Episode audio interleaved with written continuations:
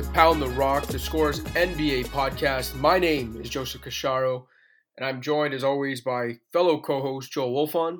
How's it going, man? Things going well, as well as they can, given you know the same circumstances we've been under for the last what six weeks now, seven weeks, five weeks, I don't know. I think today actually marks exactly six weeks for me. Uh, that makes sense. Yes, we both started working from home on a Friday. Still no live basketball, and still no live basketball in sight, but kind of a, re- a return of basketball in the form of a 22 years in the making documentary. Of course, I'm talking about The Last Dance. So later in the show, and not too much later, we're going to get to our all defensive team picks. But until then, is there anything about The Last Dance that you want to talk about? Um, Anything that stood out to you? Anything you, you think is worth discussing on a podcast that's usually meant for basketball happening today? Uh, I mean, I don't know if there's anything to say that hasn't already been said. I've really like this documentary and just those '90s Bulls teams in general have really come to dominate the kind of basketball media discourse. I don't have like anything too profound to add. Like I know you have read the Jordan Rules, right? Yep. Yeah. Say So. Um, I, I haven't read that one, but I read Playing for Keeps, which is the Halberstam book about this same season. Um, so for me, it wasn't particularly revelatory, but it's really cool to see. First of all, just like the archival footage, like the old footage of Jor- Jordan is amazing, and I I kind of feel like my basketball fandom didn't really blossom until after he'd already retired. Like I kind of became interested in basketball during the Vince Carter era in Toronto, which basically immediately preceded Jordan's retirement. So the stuff that I'd seen of Jordan was like tail end of his career stuff, and seeing like the footage of him from early in his career when he was a lot leaner and extremely feathery in not in a negative way but like the way that he just sort of floated and bounced and levitated around the court pretty incredible. And just seeing like extended highlights of him from the 80s that i found really cool. Obviously just cool seeing um like all of them in the present day reflecting on that season and on uh, you know the whole uh, bulls run. I think just kind of like refreshing mine and everybody else's memory about something that i don't want to say had faded but I mean, something like this obviously brings it to the forefront of the public consciousness in, in a way that those Bulls teams hadn't been in a very long time. And I think just given the amount of attention and focus that is that is on this documentary, with like you said, no other live sports going on, has obviously reignited uh, a lot of conversation and debate about you know. Obviously, though, you know those Bulls teams, whether or not they're the greatest team of all time, whether Michael Jordan's the greatest player of all time, why it fell apart, and who was to blame, you know how much longer they could have they could have gone on if they hadn't been broken up. It gives you a lot, I think, to think about during these sort of trying times. Yeah, and I think like the second three-peat for me is where I really became a young Jordan stan, I guess, at the time. And even the 97-98 season, like I I don't think there's going to be anything in there, even though it's called The Last Dance and it's about that very specific season. I don't think there's going to be anything in there that really like blows me away or I didn't hear at some point, reads at some point. But I did find the the early stuff fascinating, and some of that stuff I did find a little eye opening, or maybe you know something I didn't know before. Like even that note I think it was in episode one about how before MJ arrived, Bulls were being outdrawn by like the local indoor soccer team. And it kind of like really puts into perspective how much of a joke that franchise essentially was before Jordan arrived. Even some of the, we knew it was a big man's game, obviously, at, at that point in, in that era, but still to hear even Rod Thorn, who drafted Jordan, the National Player of the Year, in the introductory press conference say something like, well, we wish you was 7 1 or something like that. Dude, you just drafted Michael Jordan. But at the time, you know, I went through it for that takeaways post I did after episodes one and two. I think at the time, even though Larry Bird was the reigning MVP and he was a small forward, it was only like the fourth time in 29 years that a non center had won MVP. No guard had won MVP when Jordan was drafted since Oscar Robertson. So like it's kind of cool to go back and, and watch these clips from the, like the mid 80s and it's easy for us to laugh watching these comments about Jordan. But then it's like, man, you know, at the time it probably did seem absolutely absurd that some six six guard was gonna come in and resurrect a franchise and carry them to the promised land. Yeah, I mean, what would be the modern equivalent of that? Like, is there a player type or just sort of like a popular conception about like what can and can't win in the NBA today that you can conceive of being altered or shattered like by a particular player like what is what does that conception look like today is it that you can't win if you have an undersized point guard as your best player or you know what i almost think it would be the opposite of of what it was 35 years ago i i wonder if it if it's kind of like an old school low post big man yeah yeah you know, no, like, i mean you, you might be right about that i mean maybe um,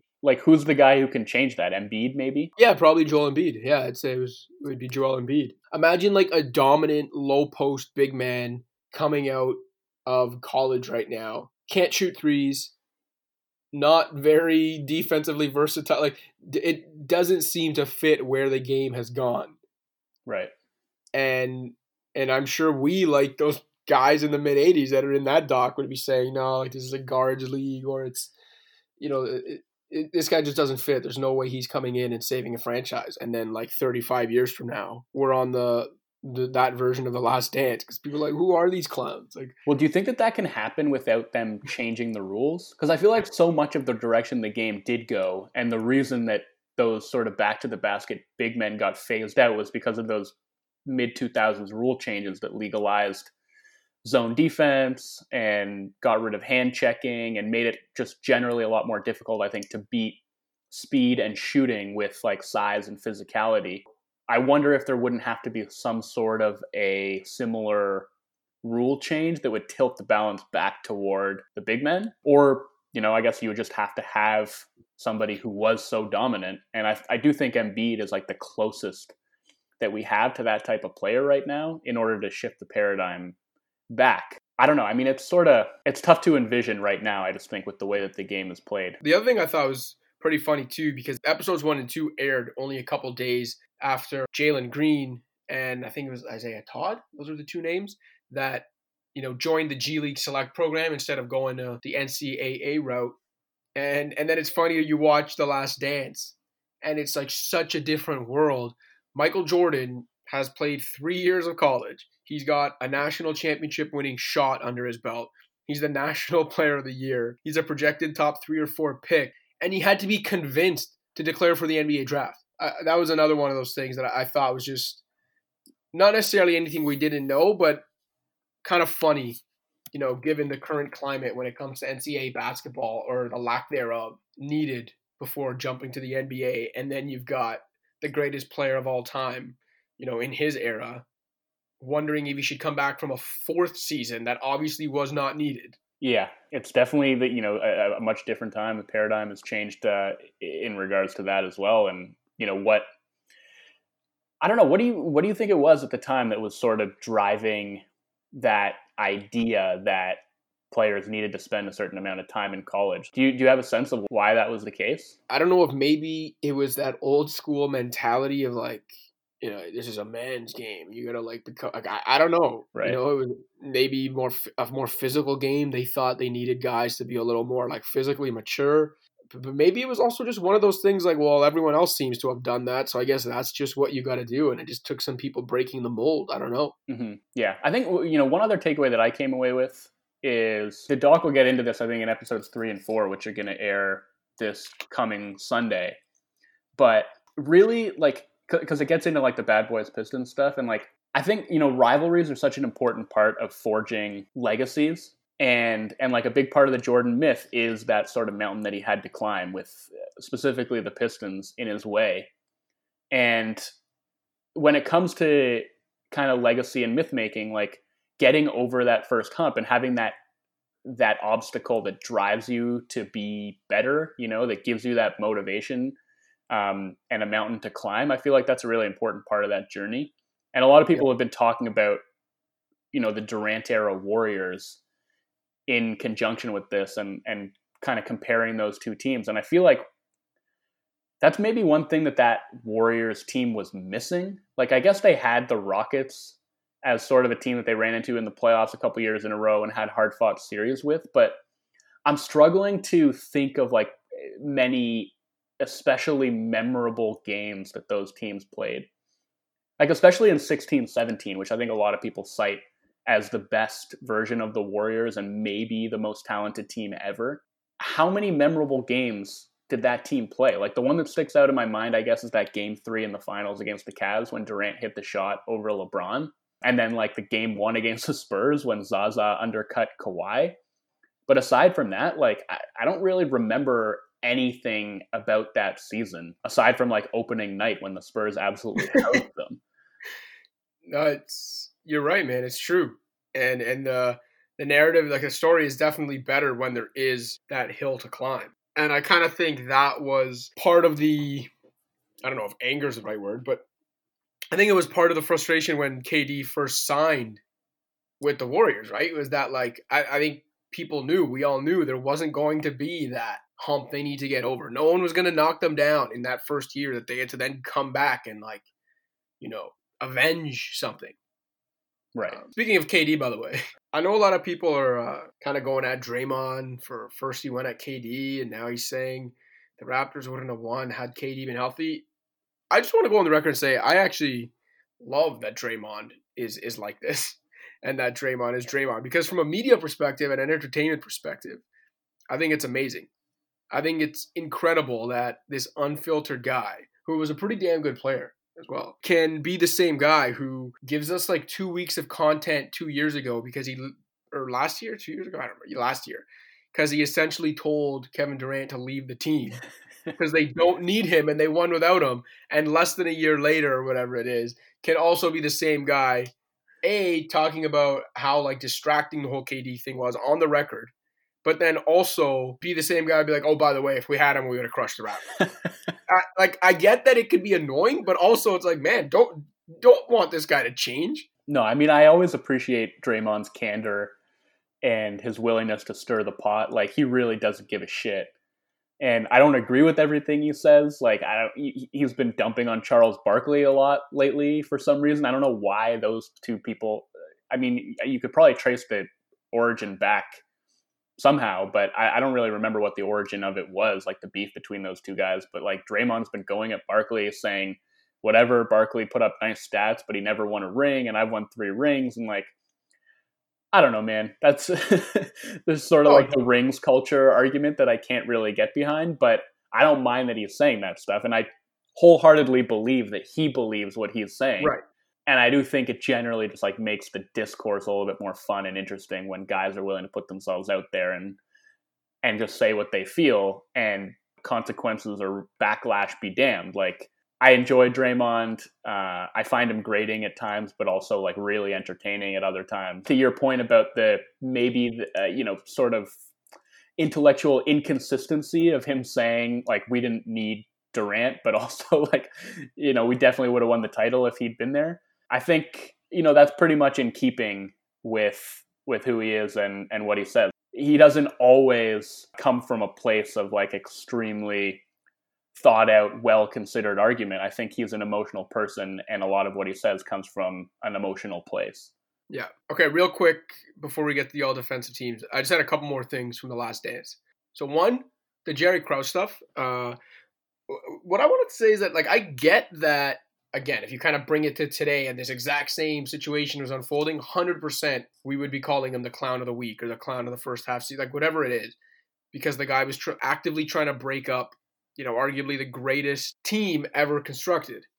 And and ironically enough that he constructed, which is all the more hilarious. But I also think people need to try to understand like context or try to learn more about the period and what was going on and, and just all that stuff because i've seen a lot of people like from our generation even younger you know we talked about really only truly being able to en- enjoy and absorb like the second half of, of jordan's career. Well there's people younger than us that literally never watched michael jordan live and they're getting this you know first glimpse at the last dance which is awesome but i'll see like that generation they're like tweeting or instagramming about jerry Krause being a clown and like this this fool that ruined it all and I'm not even saying don't do that because the man unfortunately has passed away. I'm saying just take everything into context. Jerry Reinsdorf gets to be on camera passing the buck for all of that, while Jerry Krause isn't here to defend himself. And it's like, yo, like there were many people to blame there. Again, Jerry Reinsdorf has a reputation for being a very cheap owner. As successful as the Bulls ended up being under Jerry Krause, we are reminded, if you didn't know already in the doc, that Jerry Reinsdorf hired Jerry Krause to run the Bulls when he was a friggin' White Sox scout. There are a myriad things you can go through as to why Reinsdorf is just as guilty, as to why other people in the Bulls, you know, didn't uh, handle business the right way. And while I completely agree that, you know, Krause's ego and maybe insecurity got in the way, and it probably didn't help that Jordan and Pippen constantly mocked him and his appearance, I also think just kind of like piling on this guy who's not here to defend himself as the one person that ruined everything, I think that's a little naive. Yeah, I mean it's it's complicated, you know, not just because of his death, but also because yeah, he ultimately tore down the thing that he had helped build I, I, think you have to give him a lot of credit for building that dynasty in the first place. Like he was a baseball scout. Obviously, MJ is MJ, but like that draft day trade to get Pippen, like trading for Rodman, getting Kukoc, and also, you know, seeing something in Phil Jackson, like scooping him out of the CBA and and making him an assistant coach, and then after, you know, Doug Collins coached the Bulls to the conference finals, they fired Collins and and decided to promote Phil Jackson when he was entirely unproven. You know, his his only head coaching experience had been with uh, Albany. But you know whose story that kind of sounds like? Nick Nurse. mm-hmm. I don't know if you, do you read Mark Stein's newsletter? Not religiously every week, but um, like often enough. So yeah, one of his recent newsletters, he talked to Nick Nurse about Phil Jackson and about um, their sort of similar coaching journeys and I didn't know this, but Nurse apparently in the off season before um, this uh, before last season essentially went to Montana and spent like a weekend with Phil Jackson on like his ranch in Montana, uh, just like talking shop essentially. And I thought it was really interesting. Definitely worth a read.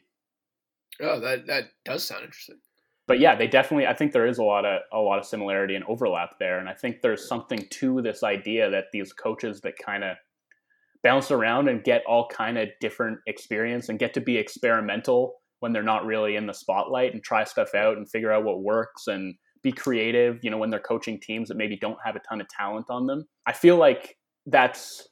I don't know if that can become a model in any way, but um, you know, especially now with the the rising prominence of the G League, I feel like we might start to see a, a lot more coaches that have taken unconventional paths to the NBA. And, and maybe as we should, right? And, and kind of having executives think outside the box and and not just hire the same retreads that have failed elsewhere. Yeah, but anyway, so yeah, uh, you you know you were talking about Krause, and I think like he was invested kind of in Phil Jackson's vision in Tex Winter and the triangle offense. He was sort of pressing Doug Collins to adopt those principles, and Collins was kind of resistant to it, which is why they ultimately decided to fire him and and put Phil in charge. And I think you know stuff like that uh, he deserves a lot of credit for as well. And it's kind of you look at it and it's like, well, his his willingness to be bold and make unpopular decisions and his eye for talent, like all that stuff served him and the Bulls very well um, until it didn't. Right. Well put. Um, okay, and then the last thing I want to mention because I thought this was pretty hilarious. So obviously, I, I, get it. Jordan ended up torching the Celtics in that series. The Celtics sw- swept them. Had one of the best weeks of his basketball career. LL Cool J's "I'm Bad" over Jordan's legendary 63 point performance was two of the best minutes of television I've seen in a long time. But I think it's hilariously ironic that Jordan golfed with Danny Ainge in the middle of that series. Okay, because that is literally the exact kind of thing that a modern star would do. It's the exact kind of fraternizing a modern star would do with a member of the opposition. And then all we'd hear about for two days after is how Jordan would have never done something like that. Like, could you imagine LeBron playing golf with, like, I don't know, Paul George in the middle of Lakers Clippers or something this year? I feel like he would have been roasted. And I also feel like a lot of the roast would have been something along the lines like, well, like Jordan would never. Like, are you kidding me? In the middle of a playoff series, you're playing the guy and you're out there riding around in a golf court with him, like shooting the shit. And again, I get that Jordan played his ass off and, and was unbelievable in that series, but I still thought it was ironic because that was one I had never heard. I never realized that he golfed with Danny Ainge in the middle of that series. And I just think it's just funny how perceptions change. Yeah. And apparently, like, him and Barkley, I don't know if they golf, but like they definitely hung out, I think, during the 93 finals as well. And I don't know, there's, I guess, like conflicting reports or ideas about, you know, whether Jordan was fraternizing or whether that was sort of lulling his opponents into a right. false sense of security. And obviously, like anything that Jordan did, like is going to be bound up in the mythology of Jordan, and exactly somebody will find a way to make it about his killer instinct and say that he was doing it intentionally. Because looking back in retrospect, like you can fit everything into your narrative or your idea uh, about what Jordan was, who he was, and and what he accomplished. Because you know we're looking back in his story, his NBA story at least is already written in real time, I mean, maybe it's a little bit different. It's maybe he did take flack for that at the time. Like Jordan, I think you know this is another thing I guess that the documentary kind of brought to light that maybe some people had forgotten. But like he won a championship in his seventh season, and up to that point, there were like all these doubts about whether a team led by Jordan could win a championship. Like that's everybody goes through that until you actually do it. Those doubts are all always there. Um, And I think you know LeBron's taken a, a, lot of flack for a lot of different things. But I think once his NBA story is written as well, and we're looking back, you know, maybe 10, 20 years after it's over, a lot of that stuff will soften. And I think he'll basically just be looked at as a legend. And, and a lot of the other negative stuff that he was dealing with is going to fade into the background. All right. You ready to get to these all defensive teams? I just want to ask you quickly before we start. And yeah. you don't have to give anything away about the story that you're writing, but I, I feel like I need to ask you about what had to have been a career highlight for you when you got a chance to chop it up with Dirk Nowitzki yesterday. yeah, I got a phone call from Dirk Nowitzki yesterday. How about that? Um, yeah, so I, I, won't give away anything about the story I'm working on and why I wanted I needed to get in touch with Dirk uh, among a few other really cool people. Hopefully, if this story comes together the way I want it to. But uh, yeah, definitely, you know, one of the career highlights, and it was pretty surreal to have Dirk on the phone. And even, you know, for the purpose of the story I'm writing, we were looking back at, at some old games and to have Dirk on the phone, just kind of like someone I'm talking basketball with, and and him being like, oh yeah, that was that year. Oh, I gotta pull this up, and then pulling up literally like a basketball reference box score cackling to himself about the performance in question or or things like that was uh was pretty surreal man it uh yeah definitely one for my own personal record books i'm looking forward to reading the story man. It sounds like uh it was a great interview and just knowing what you're actually writing about i uh i'm really chomping at the bit to finally read it. Yeah thanks. I appreciate that. It's one of those things where like there i i go through some moments where i'm like man like are people to wonder why the hell I'm writing about? Like, it, it, are people going to be like, "What? This is so random. It's cool, but it's so random," and like no one was asking for this. But I, I feel like basketball addict, sports fanatic, media fanatic. I find the story and like the narrative and, and like what happened in this particular story pretty fascinating, given everything that was happening around it. And yeah, I, I, I feel like basketball fans or even casual NBA fans will find the whole thing pretty interesting. Um, but I guess guess you gotta wait till it's done until we figure that out. I definitely think they will, and especially now. Like I, I really think obviously a lot of the stuff that we're working on is retrospective and you know we're just talking about like this bulls documentary that is the ultimate retrospective but um, I, I, think definitely right now a lot of people are looking back because there's nothing to really hold our attention on the sporting stage in the present and I think this is a, a, really interesting moment in time that you're looking back on. So I definitely think there will be an appetite for it and that people will be excited to read it. Let's hope so. Thanks. What's up, Pound the Rock listeners? Just a friendly reminder to rate, review, and subscribe to Pound the Rock on iTunes, SoundCloud, Stitcher, Spotify, or wherever else you get your podcasts. You can also check out the Score's other sports podcasts. For Major League Baseball, there's Expand the Zone. For soccer, we've got Sweeper Keeper. Puck Pursuit has you covered for the NHL. The Scores MMA podcast with James Lynch gives you your mixed martial arts fix. And the Fantasy Football podcast with Justin Boone covers, you guessed it, fantasy football. And in case you haven't already, download the Score app, available on iPhone and Android. That's where you can find all of our feature content, as well as live scores, updates, and breaking news. Now back to the show. All defensive teams? Let's do it. Did, did you want to have your bet first? um, yeah, I think uh, in lieu of having spirited debate over disagreements, since that doesn't seem to happen with us too often. I thought that maybe we should make things interesting by just having a bet uh, to see how much agreement and overlap we actually have. So I thought that maybe we should, off the top, just do like an over under. I set it at seven and a half uh, for how many guys, how many of the 10 all defensive spots we had in common. So what do you think? You taking the over or the under on seven and a half? I feel like I'm going to take the over. Like, I, on one hand, I want to take the under and then just sabotage it myself. Be like, oh, what? You didn't have Gallo as an all defensive forward? Um, I, I know that I can't do that in my heart of hearts. So I'm going to go with the over. I feel like we're going to end up hitting eight. Wow. Um, okay, I'll take the under then, just uh, so so we can have some measure of disagreement here. Um, but we'll we'll say that this doesn't have to be like if we disagree whether a guy's first team or second team. I think we're just we're we're just tallying up how many of the total ten guys we have in common. Right. Right. right. So uh, so I'll take the under. I feel like we might end up with six or seven, but um, right. I, I'm hoping that we'll have enough disagreement that we won't get to eight. Okay. Well, lay it on me. Give me your first all defensive first team guard. Uh, ben Simmons and we are one for one. okay. Did you have him first team?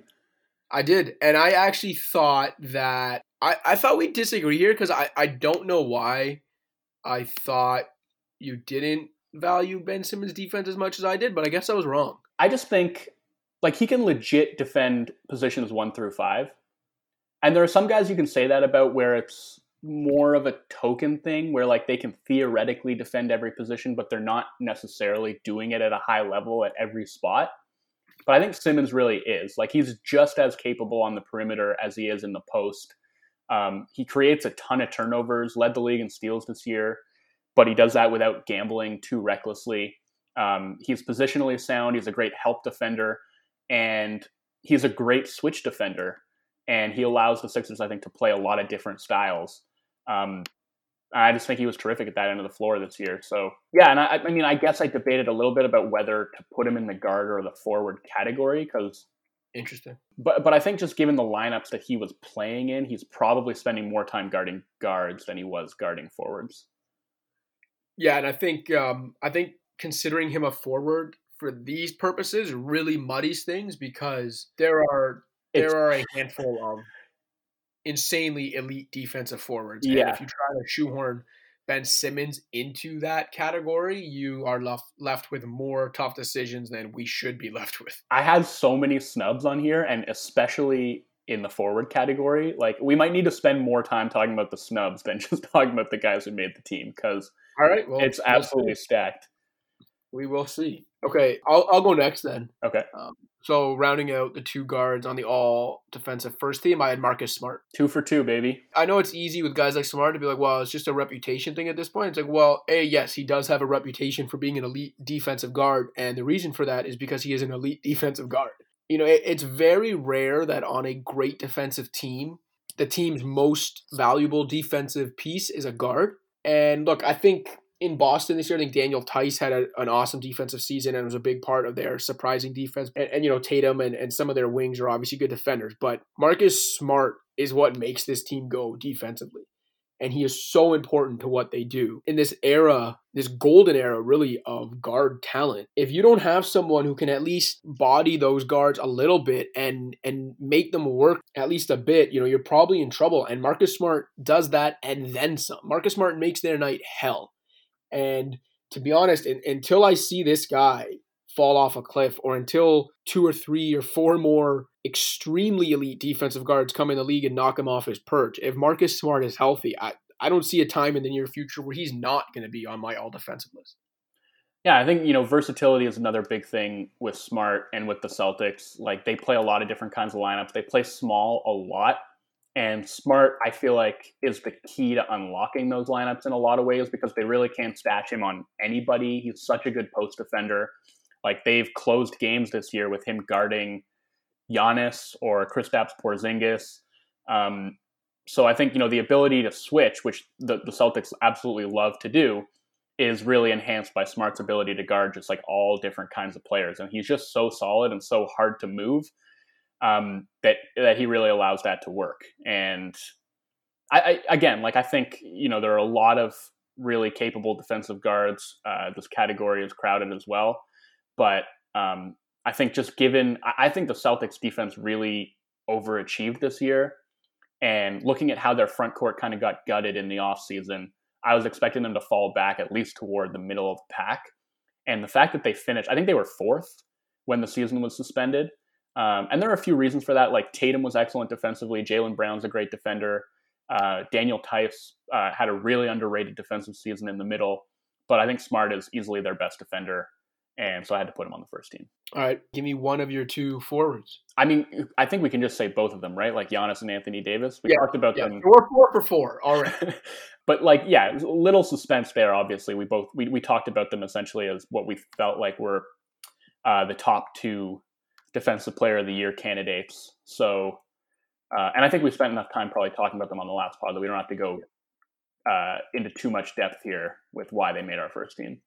Yeah, exactly. Uh, we, we think they were the two best defensive players in the league. So it's kind of insane to not have them. Yeah. Uh, and I would say if if you really want to hear us talk about why these two guys made our all defensive first team, uh, just maybe go back to last week's episode and, and fast forward to the part where we talk about defensive player of the year. And yes. you'll hear a lengthy conversation about uh, what these guys did defensively.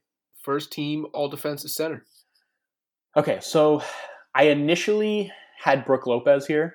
Okay. But I thought about it a little bit more. I dug into some numbers. And, you know, as I kind of moved forward and went deeper into this intellectual exercise, I wound up switching him out for Rudy Gobert. Wow. Okay. Did well, you... I'm saying wow as if that's like that shocking. Gobert hasn't won the last two Defensive Player right. of the Year awards, but okay. Uh, so did you did you have either of those guys on? I, I so we're technically six for six right now because well, unless you had Brook Lopez off completely, because I I had Brook Lopez as my first team center. Yeah, I I wound up bumping him to second team, but he's still on there. Um, okay, so we're six for six, Joe. We're six for six, and you didn't we did not think we were going to hit eight. We should have put some money on this. Yeah, it's not looking great for me right now. Um, the reason I think that I wound up making the switch is I just I didn't think it was entirely fair to penalize Gobert for the the Jazz's slipping defense. And like I think he fell off a bit from his last couple defensive player of the year seasons, but like he's still Rudy freaking Gobert. And he still has unbelievable numbers as a rim protector this year. He was still first in the league in defensive RPM. And I think like Brook Lopez was unbelievable. Um, like 99.5 defensive rating with him on the floor. Uh, I think his timing on blocks and just general at rim contests might be the best in the league. Like he never ever leaves his feet too early. He doesn't need to because he's freaking enormous, but like he never leaves his feet too early and he never really contests too late either. Like his timing is just impeccable. Um, 3.3 blocks per 36 minutes, 46.9% defel- uh, defensive field goal percentage at the rim, which was fourth behind Giannis, uh, his twin brother Robin, and Ivica Zubac, if you can believe that. But Gobert also like ha- had great rim protecting numbers, and he was doing it on a much higher volume than Brook Lopez was. And I think ultimately, what it came down to for me was I feel like Lopez really has the luxury of playing in a very simplified role.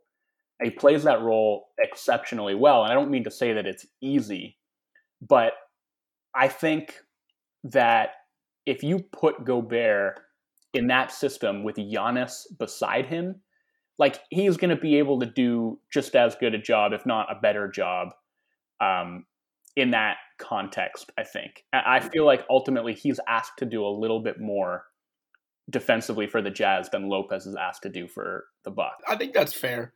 Um, look, I, you know, we talked about how Giannis and and Anthony Davis were our top two, or at least the two we debated as defensive player of the year last week. I probably, if I actually had a ballot, would have Lopez and Gobert as my three and 4 mm-hmm. So for me, this was also kind of a no brainer. You know, I know there were some tough snubs, but at the center position, I thought these two guys pretty much stood head and shoulders above the rest. And and I honestly don't disagree with much of what you're saying. I, I get that Gobert has a bit of a trickier role, but uh, man, I just thought Brook Lopez was so insanely good this season defensively. His shooting tailed off a bit, and you know, I hope that doesn't convince people that he was somehow less valuable to the Bucks because he took his defense to another level. And there were parts of this season where I legitimately wondered. I don't anymore, but I did legitimately wonder whether maybe he was actually their best defensive player this season and whether he might actually be the defensive player of the year favorite. Now, obviously, we ended up seeing enough from Giannis to know that wasn't the case, but the, the fact that he was even in that conversation to me tells you all you need to know.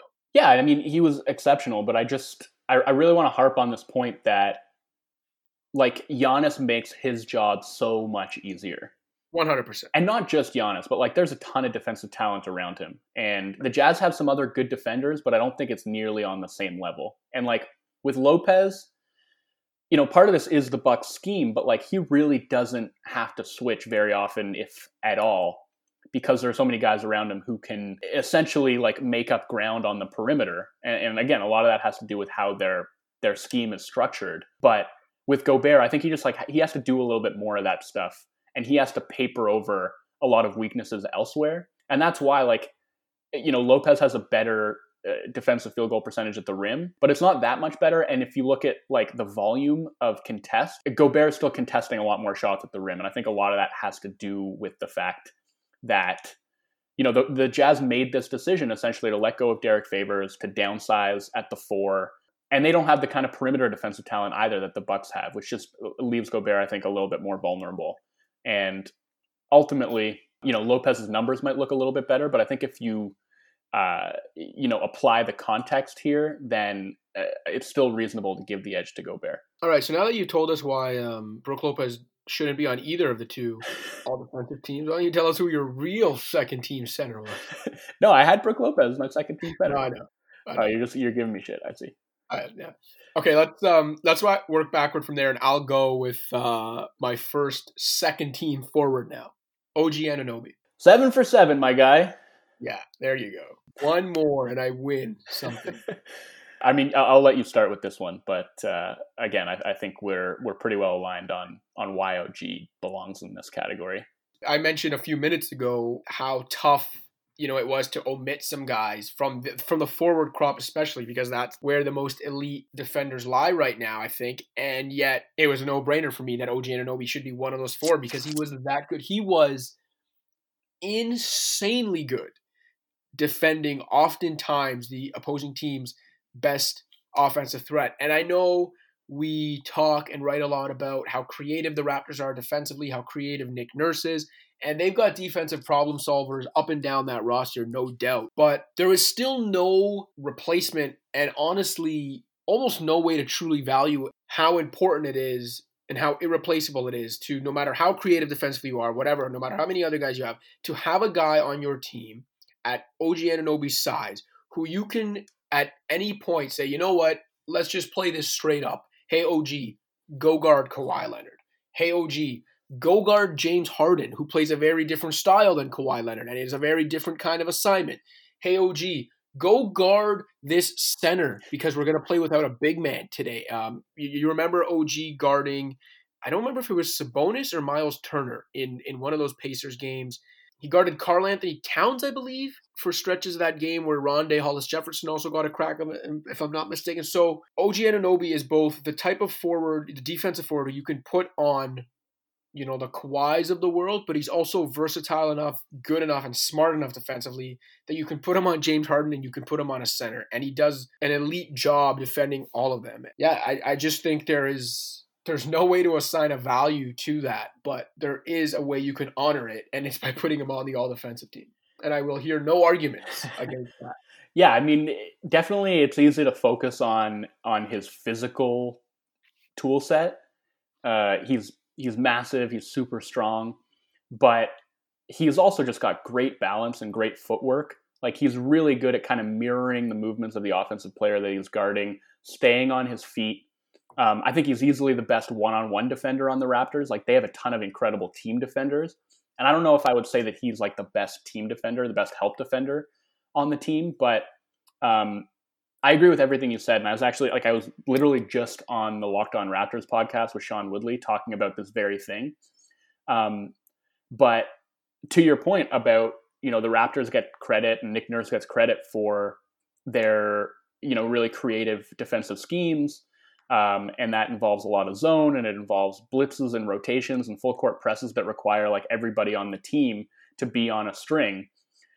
What, like anytime they kind of drilled down and wanted to play it straight up one on one, OG is the guy they would turn to to guard the opposing team's best player.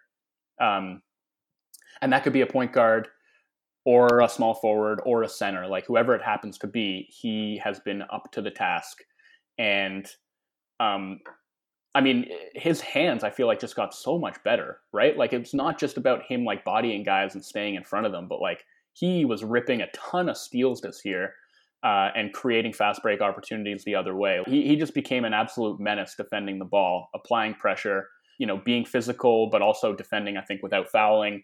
And like I was saying with Ben Simmons, I think, you know, the ability to guard one through five and to do it essentially at a high level at every one of those positions is extremely rare, and uh, and I think OG did that this year, and he was really key to unlocking the Raps' full defensive potential. Did he not have like a seven steal game this year? He did. It was that game against Denver uh, when when the Raps were playing without a center. Essentially, like uh, Gasol and Ibaka were both injured, and OG I think was the only guy who was really able to give Jokic any kind of trouble. I think he wound up with seven steals in that game, and he also wound up with 32 points. Yeah. And I think like twelve of those points were just from were just from pick sixes, like steals that he yeah. took the other way for dunks. You know, shooting the gap can be defensively compromising, but he's a master of shooting the gap intelligently and, like you said, coming up with a pick six. Yeah, his yeah, instincts, the, his instincts are just incredible.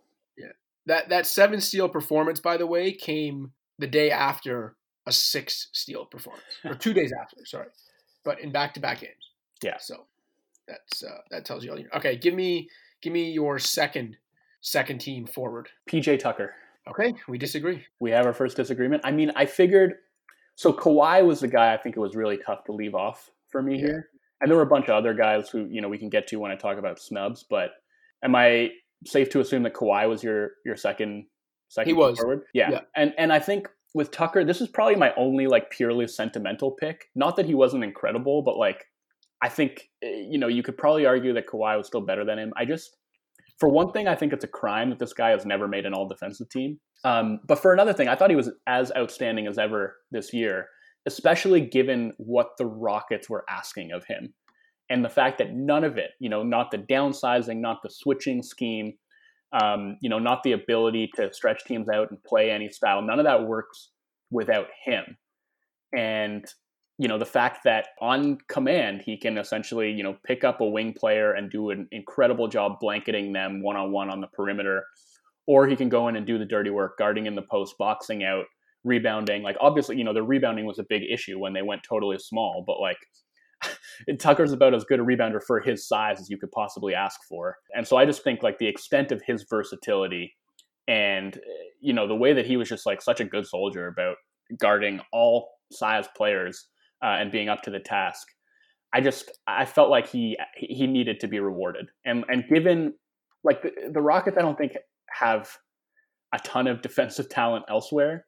So the fact that they finished, I think they finished 16th or maybe 17th in defensive efficiency, 16th, yeah. which doesn't seem like much. But if you look up and down the roster and you look at the like the way that they are playing, I think that Tucker still des- deserves a ton of credit for getting them to the point that they're a league average defense. I agree with you that it's batshit crazy that he has never made an all defensive team. And I think he is one of the 10 best defensive players in the league, hands down. The problem is, I don't think he was one of the four best defensive forwards this yeah. year. Yeah. And fair. that's kind of where the technicalities mess with this whole process. But look, I, I just think, you know, had Kawhi played less than he already did, then it would have been easier for me to leave him off. He still played 51 out of what 64 games, like something like that. He was still on pace to play basically 60 games again, three quarters of the season. And when he played, to me, I, I, I know there's been some defensive drop off since his absolute peak, but it still leaves you with a player that I believe is one of the four best defensive forwards in the league and was this season. And a lot of the stuff we kind of mentioned with OG applies to Kawhi, but on an even more cerebral level, I think. And he's still stronger than OG. I can take on those same assignments. And yeah, I just think the guy is a defensive genius who's also been blessed with some of the rarest defensive abilities I've ever seen and maybe ever will see. And and I think as long as he plays enough at still the level he was playing at this year, I just c- can't talk myself into not having him on an all defensive team. Yeah, I mean, I'll say this. He made all defensive second team last year, and I think he was considerably better defensively this year. Agreed. I, I didn't necessarily think that he deserved to make second team last year, but the fact is, like, if he got voted in for last season, I, I don't see any way that he's not going to get voted in this year as well. Um, but I just I felt like I needed to give Tucker that love. And, you know, I, am not necessarily debating that Kawhi is a better defensive player than Tucker is, and maybe even that he was better defensive player on balance this season. But I just think he wasn't really asked to do what Tucker was asked to do. Like the burden on Tucker's shoulders was greater, and I think he handled it with aplomb. And so I thought he deserved to be recognized for that. So a little bit of a lifetime achievement. Like you, you think he's deserving, but it, uh, there's a hint of lifetime achievement in there. Yeah, a hint, a, a slight hint. But I, I, I think, I actually think that like the the margins between him and Kawhi and what they did this year, especially given that Tucker uh, played in more games and you know, like I said, was was asked to carry a little bit more responsibility. I think the margins were slim enough that I'm fine with that being a tiebreaker. That's fair. All right, give me. We, we're down to two guards. That's all we've got left. We're seven of eight so far in terms of matching. Yeah. Who's your first, second team guard? Eric Bledsoe. Okay, um, so yeah, we maybe we won't hit eight. Wow.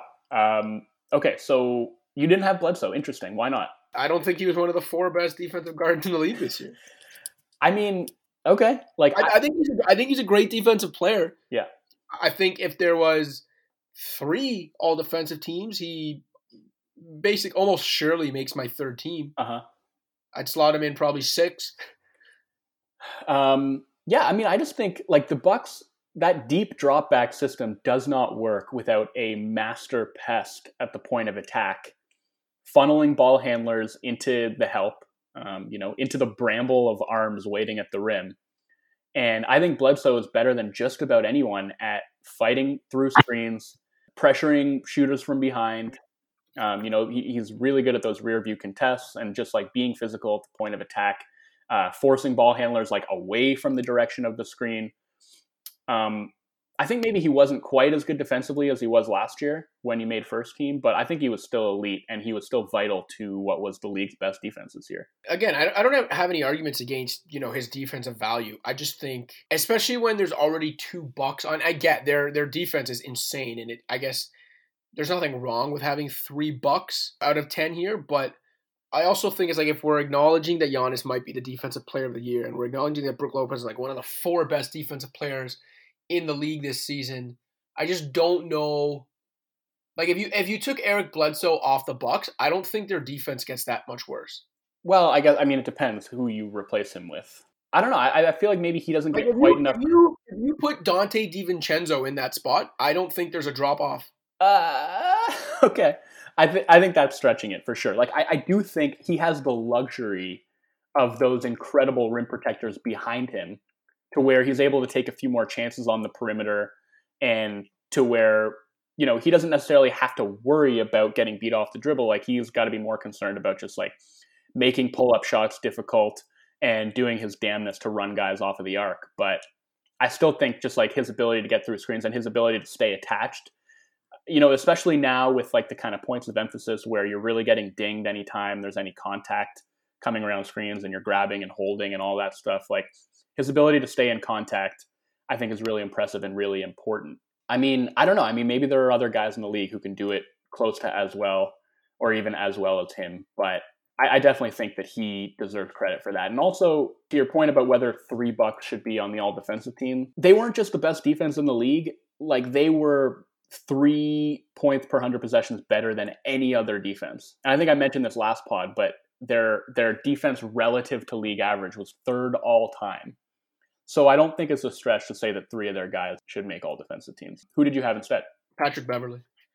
Yeah, he was. I mean, he was my first cut um, in in the guard division, and definitely worthy. I think he was first in defensive real plus minus among guards, and by a mile. Yeah. And I know that's not the be all end all, Mhm. but when the gap is as big as it was between Patrick Beverley and the number two guy, who's Kris Dunn, I think that says something. But yeah, I, I just think. I mean, I- it's not breaking news here. Patrick Beverley's an absolute hound dog at the point of attack, and I know his loud game isn't for everyone. And I know, you know, you got guys like Russell Westbrook out there saying that like his entire defensive value is completely media driven. Um, yeah, but I, I feel like there was like a lot of Beverley backlash this year, and maybe you know some of that had to do with just his antics and you know the fact that he can be extremely obnoxious.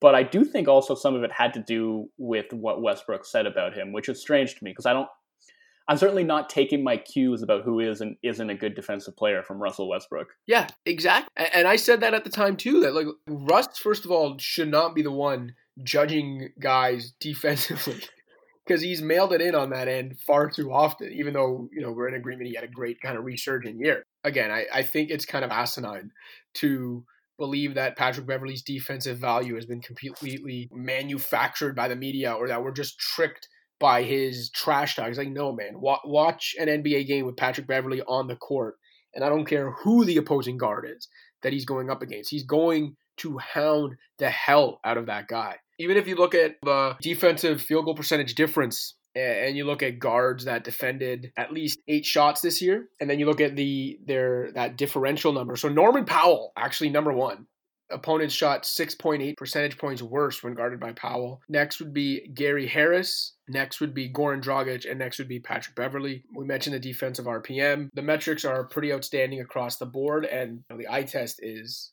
as impressive as anyone when we're talking about defensive guards. So I personally can't see a world in which Patrick Beverley wasn't an all defensive guard this year. I mean, that's fair. Again, he was my first cut in the guard group. And I, I do want to say, though, in regards to that stat about um, you know comparative field goal percentage, like guys how they shot versus one defender compared to their average. I think with guards, that's probably not the best stat because I think for the most part, there's gonna be a lot of help coming when a guard is taking a shot, and I think it's probably a little bit more of like an accurate indicator stat when it comes to bigs.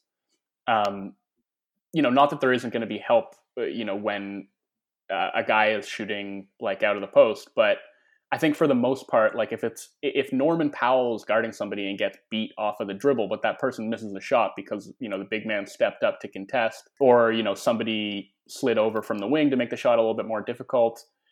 I don't know how they measure this stuff, but I feel like maybe you know just having watched Norman Powell play defense this year, and like don't get me wrong, he was fine at that on the floor, especially on ball, but I just don't know if that's the best way to measure this sort of thing. But with Beverley, I mean, I think it's warranted. He's he is definitely yeah. an irritant. Um, he uses his hands really effectively to swipe at the ball, uh, cause deflections, and again, like I, I, definitely think that he is deserving. And the Clippers' defense kind of fell off a cliff when he wasn't on the floor. Yeah. So. Absolutely. And and even if you look at that stat, I look, I agree that Powell's definitely an outlier, but Harris is there, Holiday's there, Simmons is there, Alfred mm. Payton's there, Beverley's there, Fred Van VanVleet's there. I think by and large it holds up. And also, is it not done by distance? Yeah, I think it's the closest defender, but think about it. Like you, you could have, you know, Norman Powell like trailing a play essentially and be the closest defender. Right. Where, right. you know, but like the, the big yeah, man. The yeah, exactly. Um, so I don't know but I'm not going to argue too much over Beverley. Like I think I have no issue with him being there. He just um, he just didn't make my team. Okay, so we got one more guard, and this will also decide whether we hit the over or not, which um, I feel you've sabotaged. I'm um, I'm not trying to sabotage anything, man. But uh, so my my final guard spot actually is the guy that you already mentioned, uh, and he was the guy who finished second in defensive real plus minus among guards, and that is Kris Dunn. Wow. You know what? That is a good pick. But not your pick. But not mine. Honestly, so Dunn got injured and was it looked like he was going to be out for the rest of the year, and that probably, if the season had continued, would have led to him being left off of my list. But the fact that you know the season got cut off when it did meant that he only ended up missing like 13 games, which is on a level yeah. with a lot of these other guys on these teams. So I thought it was perfectly reasonable to include him in the mix. I just think, for one thing, he's incredibly long and physical at the point of attack. Like he's one of these guards who, there are a lot of guards I feel like in this day and age who do their work. It's not really about like stopping the ball necessarily. Like it's more about helping and digging down uh, and and pursuing and contesting from behind. Whereas Dunn, I feel like, is a real like enveloping point guard who can actually really like swallow up the ball at the point of attack. Um, and I think he's, you know, essentially on a level with a guy like Bledsoe at getting around screens. And um, the fact that the Bulls, who I really don't think are a very good defensive team outside of Kris Dunn, they had a 103.6 defensive rating with him on the floor, which is better than the second ranked Raptors. And uh, you know, you mentioned second second among guards in defensive real plus minus. Like his impact metrics were pretty much off the charts at that end of the floor, yep. and um, and so I thought that he deserved that last spot. No, look, I, I like that pick. Um, I think he's a great defensive guard, and as you mentioned, is he honestly like maybe the only reason the Bulls were respectable on that end of the court this year because of what he did at the point of attack. There were points of this season where the Bulls, when, and when you look at that roster, it's insane. We're top ten defensively. I think they finished like twelfth or thirteenth or something, which in and of itself is pretty shocking. Right, because they fell off after he got injured. Right. Um, he was the main reason for their defensive success. All right, I went with an old head, and it was Chris Paul. Yeah.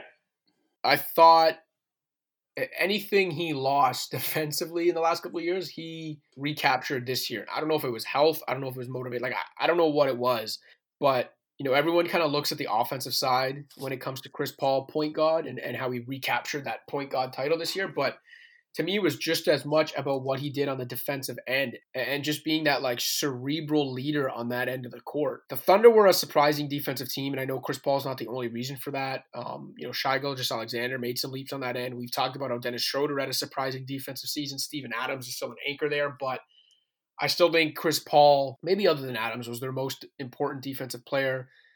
OKC finished eighth in defensive rating. And and yeah, you know, I, I can't remember who it was earlier when I was talking about you know the need for defending at the point of attack or among guards in general in this golden era of offensive guard talent and you know Chris Paul is one of the rare guys who can match offensive talent with almost any guard and yet can also bust their ass on the other end and I think he got back to busting ass on that end this year got back to playing a lot as well. A ton of games and a ton of minutes again. And you know even a guy like Dunn who I agree should have been in the running you know, Chris Paul played 12 more games than him, played a lot more minutes than him, and a lot more high leverage minutes than him. So, you know, I think if it's going to come down to two guys like that, uh, I'll take Chris Paul every day of the week. I think that, you know, the point about high leverage minutes is well taken. Dunn the games he was playing in didn't matter to the same extent that the games that Paul was playing in did. And, uh, you know, you look at crunch time, and we talked a lot about Chris Paul and what he did in crunch time this year, uh, but that applies to both ends of the floor. And uh, you know, he was asked to do a lot, especially in that three point guard lineup. And um, I, you know, I have no issues with this pick either. So. All right. So so we went seven for ten. That's pretty good still. After going seven for seven, we. You want to quickly talk about some snubs? Yeah, I'll I'll just name a couple. For me, it was Bam Adebayo and Pascal Siakam. Um, yeah, I had both of them. Uh, I had Bam. Uh, so I, I, broke it down by position at center. Yep. I had Bam, Embiid. I think if Embiid had played more games, uh, it would he would have made it a little bit tougher uh, to choose between him and Gobert and Embiid uh, and and uh, Lopez. Sorry. Um, I thought Marc Gasol also like if he had played yeah. more games would have been in the mix. Like he was just 100%. so tremendous at that end when he was healthy. Dude, there um, was a point in like the first month ish of the season where I legitimately thought Gasol might work himself into the defensive player of the year conversation. Yeah, I think there are a couple things working against him. One is that uh, that he just didn't play all that much, right? And the other is that like the Raptors just continued to maintain an elite right. defense when he was out, um, and that that shouldn't diminish what he did when he was healthy. And actually, like his on-off split was the biggest on the Raptors. Like the, he was, you know, the biggest driver of winning by yeah. by on-off stats. So. Uh, I, I, still do think that he deserves a lot of credit, but ultimately he only played basically half of the season. Um, but ju- just even still, like given like his declining physical skill set, like he's able to make up for so much with his intelligence at that end, yeah. and like as a communicator and an anchor, like he makes so much stuff work in front of him um, by just sort of quarterbacking the back line. Uh, so I thought he had a case. Myles Turner, I think, fell off a little bit from last year, but still, like probably the biggest reason that the Pacers managed to be top ten in defensive efficiency and obviously, you know, by far their best rim protector and one of the best rim protectors in the league. Even if he's not the most versatile defender, like he can switch a bit, um, but as an interior defender, he continued to be great. And then Daniel Theis, who I thought, you know, like I mentioned before, had a really underrated defensive season, and uh, the Celtics didn't have a ton of size. Um, you know, his backup was Enes Kanter or sometimes Robert Williams. Like they relied heavily on Theis to be uh, a deterrent on the back end, and I think he did that better than anybody could have expected this year. Yeah, I've, I've got no arguments with any of those snubs. Still trying to wrap my head around the fact that we went seven for ten after starting seven for seven. yeah. uh, yeah, we, we, we blew a, a seven nothing lead. Yeah, um, I started by saying I wish we would have put something on this, and in hindsight, I'm glad we didn't. And then guards, I had so Beverley was my toughest snub, um, but also Jrue Holiday, who you know just continues yeah. to be a masterful multi-positional defender. And also, I feel like it was coming on as the season went on. Like I, I, didn't think he had the best start, but he was coming on as the season wore on on both sides of the court. Yeah, I agree. And like the Pelicans were generally really disappointing defensively, and I feel like even though in my mind, like know that that wasn't Holiday's fault, the fact that he couldn't help raise them to any like even close to average I felt like yeah. I had to had to count as a knock against him, even though like there's sort of only so much that a guard can do uh, when the front court defenders behind him are underwhelming. And um, I mean, with with Derrick Favors on the floor, they were actually pretty decent defensively. So he was definitely in the mix. Gary Harris, I thought, had a great defensive season, even as his offensive game continues to just completely fall apart inexplicably. Yeah. Um, Kyle Lowry, who is another one of these guys who I just you know feel kind of outraged has never made an all defensive team and I Kyle Lowry was my base, essentially my top snub from the guard. Yeah, like he would have been my fifth guard. He was really important to to making that defense work as well, and I don't think he gets enough credit for that. Chris Paul, I had Fred VanVleet, uh, Josh Richardson, Dejounte Murray, uh, Danny Green, and Dillon Brooks. All those guys I thought at the guard spots were really good defensively this year. Um, but the for, the forward is where I feel like I had the most snubs uh, and the ones that were the toughest to omit. It's really it's so difficult to make an all defensive team for a lot of reasons. Um, one, it's the most exclusive of the NBA's award teams. You know, like the All Star game, you get 24 guys plus injury replacements. All NBA teams, you get 15 all defensive teams there's only 10 spots and the skill that it's evaluating is one that quite frankly a lot of the media voting on it don't seem to have a grasp on. So whether it's guys just kind of voting by reputation mm-hmm. or you know guys voting for you know players that they see a lot you get that with a lot of awards but especially with the all defensive teams because i just find that people aren't necessarily watching the game at a deep enough level to necessarily differentiate between defenders and so I think it's hard unless you're one of the guys that's accepted, widely accepted as a defensive star. It's really hard to crack uh, an NBA all defensive team, and it's a little confounding that a guy like Tucker and even a guy like Lowry, who for the most part are both seen as defensive stars, never got that honor, um, and, and, honestly might never get it. But yeah, I, I just think it kind of goes to show you how exclusive the all defensive team is and, and how tough to crack it it is. I think that also has a lot to do with the fact that there just aren't really great stats that can measure defensive yeah. impact. And so if you're a voter who like hasn't watched uh, a ton of like out of market games, there's not really something that you can turn to like a stat that's going to illuminate this for you. It really is like so much of it does come down to the eye test. And that's where I think you get a lot of these reputational votes. Um, because you know they just it, it don't entirely know where else to go with it. Um, and like I mean, like Kobe is a great example. I feel like he was coasting on reputation for so long toward the tail end of his career. Like, 100%. made so many all defensive teams in in his last few years when I, I, think he'd really fallen off at that end of the floor. Uh, like Kawhi yeah. making second team last year, I even think is a pretty good example of that because I don't even think he was the best defender on the Raptors last year.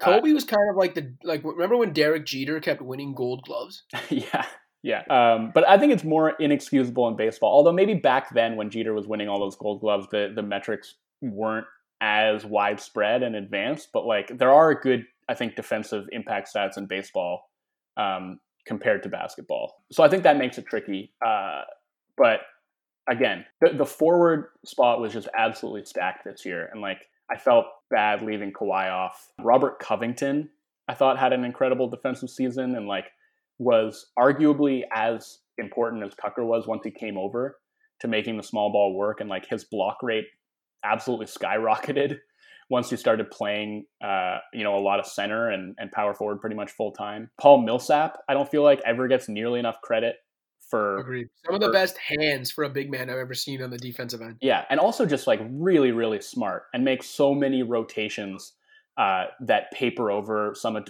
Denver's defensive weaknesses. And like slotting him alongside Jokic, I think uh, covers up for a lot of Jokic's deficiencies. And like the two of them together can actually anchor a pretty good defensive team. Like the Nuggets, they slipped out of the top 10 toward the tail end of the season, but they were top 10 for most of the year. And I think Millsap was probably the biggest driver of that. And I think he's just been underrated pretty much his entire Nuggets tenure. Uh, hasn't really been appreciated for what he has done at that end. I think Jonathan Isaac, if he hadn't gotten injured, would undoubtedly have made one of these teams. Like when he was healthy, he was just an absolute monster at that end. Um, Well- but but ultimately, I don't think he played enough games. But like he, for what he did, like his contributions when he was healthy, he was absolutely one of the, the best defensive players in the in the league. Uh, and Yeah, I think Siakam, like you mentioned as well. Yeah, I think out of all the guys you mentioned, the one for me that really, had he been healthy, would have been in that mix would have been Isaac. Um, but you know, unfortunately, there's only two of these teams and not six of them because we we probably could have filled out four or five. Yeah, I- and I think like we didn't even mention um, like Matisse Thybulle. I thought was Yeah, I thought of Thybulle as well. I mean, he'll he'll be on an all defensive team within like two years. Yeah, um, but he was actually he was that good as a rookie. Where like Yeah. in another season, he he very well could have made one of these two teams. Like he was so unbelievably good. Um, Tatum and Brown, both of those guys on the Celtics were great. Um, honestly, LeBron James fourth in the whole league in defensive real plus minus. Yeah, I had LeBron in my snubs. Porzingis, also like some of the best rim protecting numbers in the league. And probably the biggest reason the Mavericks were like an average defensive team this year. And Jimmy Butler as well, who I think fell off a little bit from his absolute heyday, but was still a really impactful defender. Yeah, and again, just like think of how many guys you just rattled off right there as snubs, you know? And there's like four guys ahead of all of them just as snubs. It's tough, man. It's tough to crack these teams. It is, and it's also funny just because like so much of the talk about today's league is focused on offense, Yeah. and like scoring has just gone totally haywire. Like defenses can't keep up. You know, people eh, debating whether it's good for the league that like you know it's all about offense. You'll have old heads saying nobody plays defense anymore, which I obviously think is ridiculous. And then we get down to it, and it's like eh, really difficult to single out the 10 best defenders in the league and, and certain guys who it's really difficult to leave off.